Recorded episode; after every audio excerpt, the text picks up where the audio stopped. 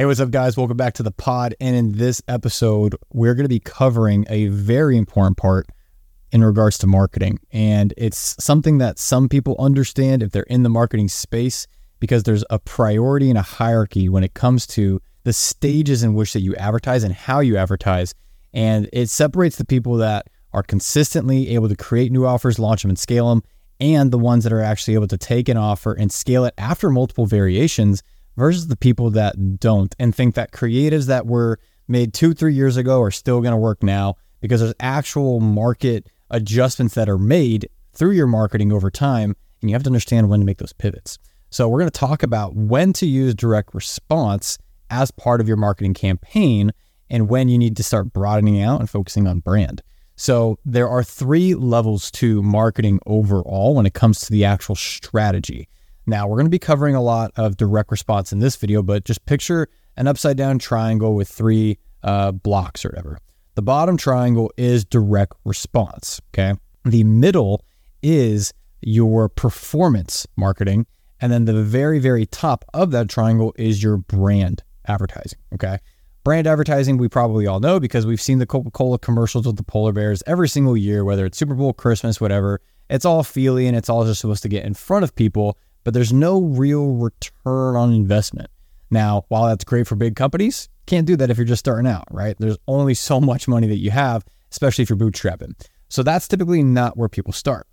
They want to actually start in direct response, but over time they ascend into that second box, which is performance, which is a mix between brand and branded activities and the direct response campaigns. And since because direct response is the bottom portion of the triangle. It's where you want to start because everything is then built off of that foundation because a direct response campaign is supposed to be giving you a good ROI and enough ROI to start expanding and then actually producing a lot of volume. So, with that said, people always ask us when does direct response actually apply? Uh, when does it stop working? If I should stop, you know, how do I actually make these transitions?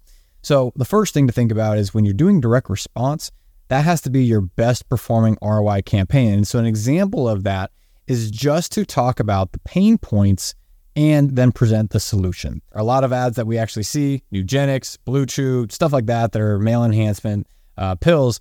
Hey, do you have low T? Hey, do you have this? Or they're subliminally saying it because they have a girl on the ad or whatever the case is. Then you need this pill because it lasts longer, makes me last longer, ha- makes me have a great time, blah, blah, blah, blah. That's an example of a direct response campaign because, hey, you have this problem and this insecurity. Here's a solution, buy the thing.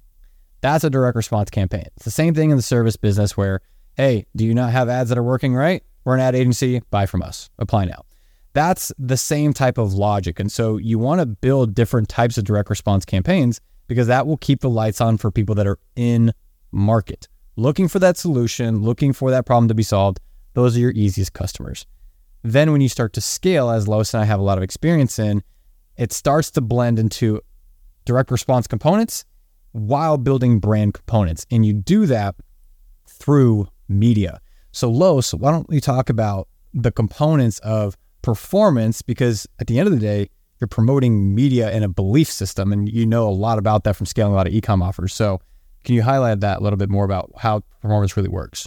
Yeah, I, I think that kind of like the, the best pocket to live in is is always performance, right? Especially now in, in this day and age, uh, direct response always works, but it used to be, I, I didn't think brand was a thing. I was like, yeah, who cares? Like, I can just be good at like writing offers, crafting ideas, and then running ads. But no one trusts anybody anymore.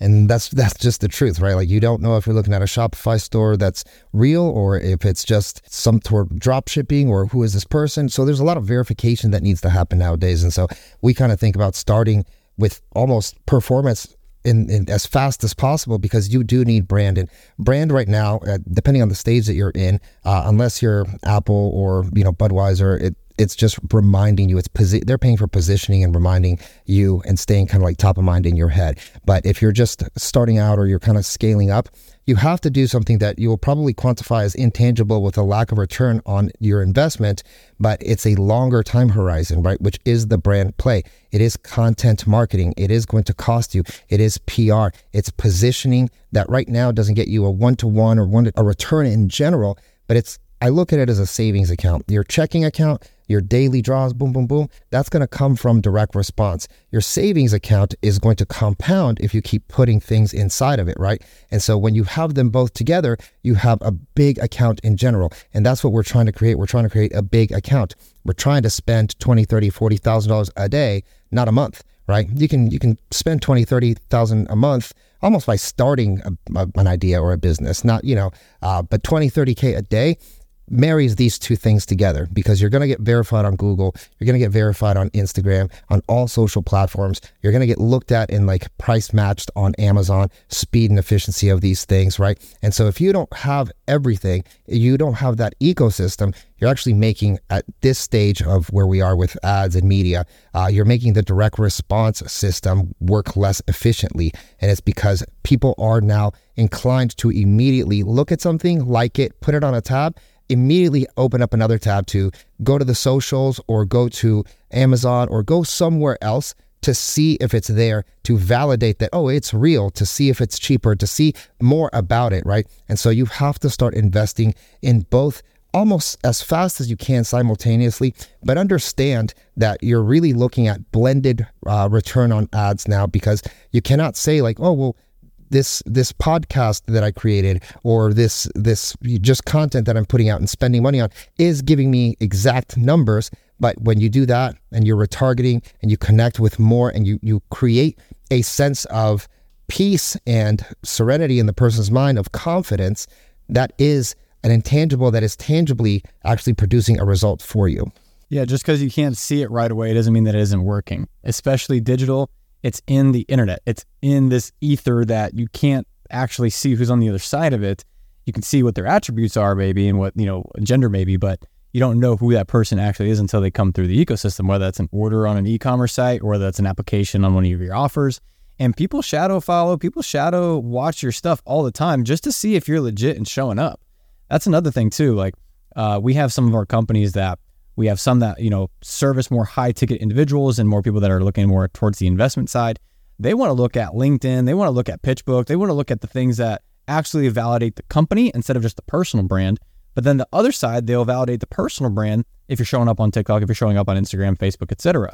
So you kind of have to have both, some for the company and some for you. And for a lot of coaches, consultants, etc., maybe they just stay on one lane. They just continue to do the reels thing, but they don't go wide. They don't get that distribution wide. And just because maybe you're working with 18 to 19, 20 year olds, whatever the case is, doesn't mean that they're not on YouTube, doesn't mean that they're not on Rumble now, or doesn't mean that they're not on different platforms. And so you never know where that content's going to get pieced up or where that content's going to get consumed. So the more that you can establish that brand wider, the paid ads are only going to work better. Like there's no way that if you have a great personal brand, content, da da da da, or even an e-commerce brand showing up and showing content like Red Bull does, where it shows the experience, what it means to be part of Red Bull, etc. Then you run paid ads behind that with an offer, whatever the case. There's no way it doesn't work better.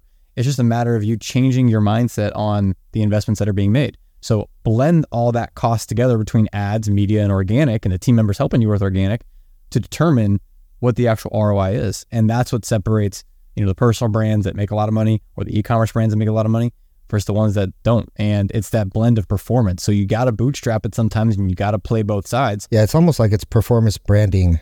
Yeah. You know what I mean? Because uh, ads are kind of like a faucet. You can turn them on, you can you can pour it in or you can have it dripping, right? And you can shut it off and then there's nothing there.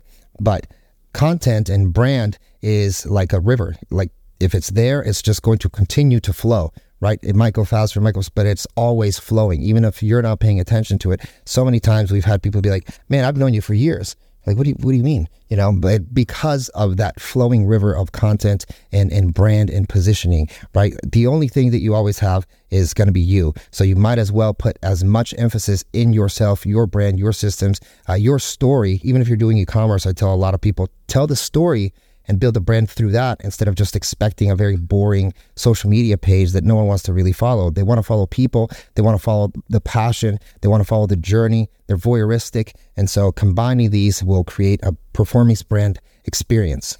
Yeah, absolutely. They want to join something, they want to feel like they know you a lot of times before they even transact with you. So, guys, investing in the brand is super, super important. We invest a lot into our own personal brands. We help our clients invest into their own personal brands with content and stuff like this.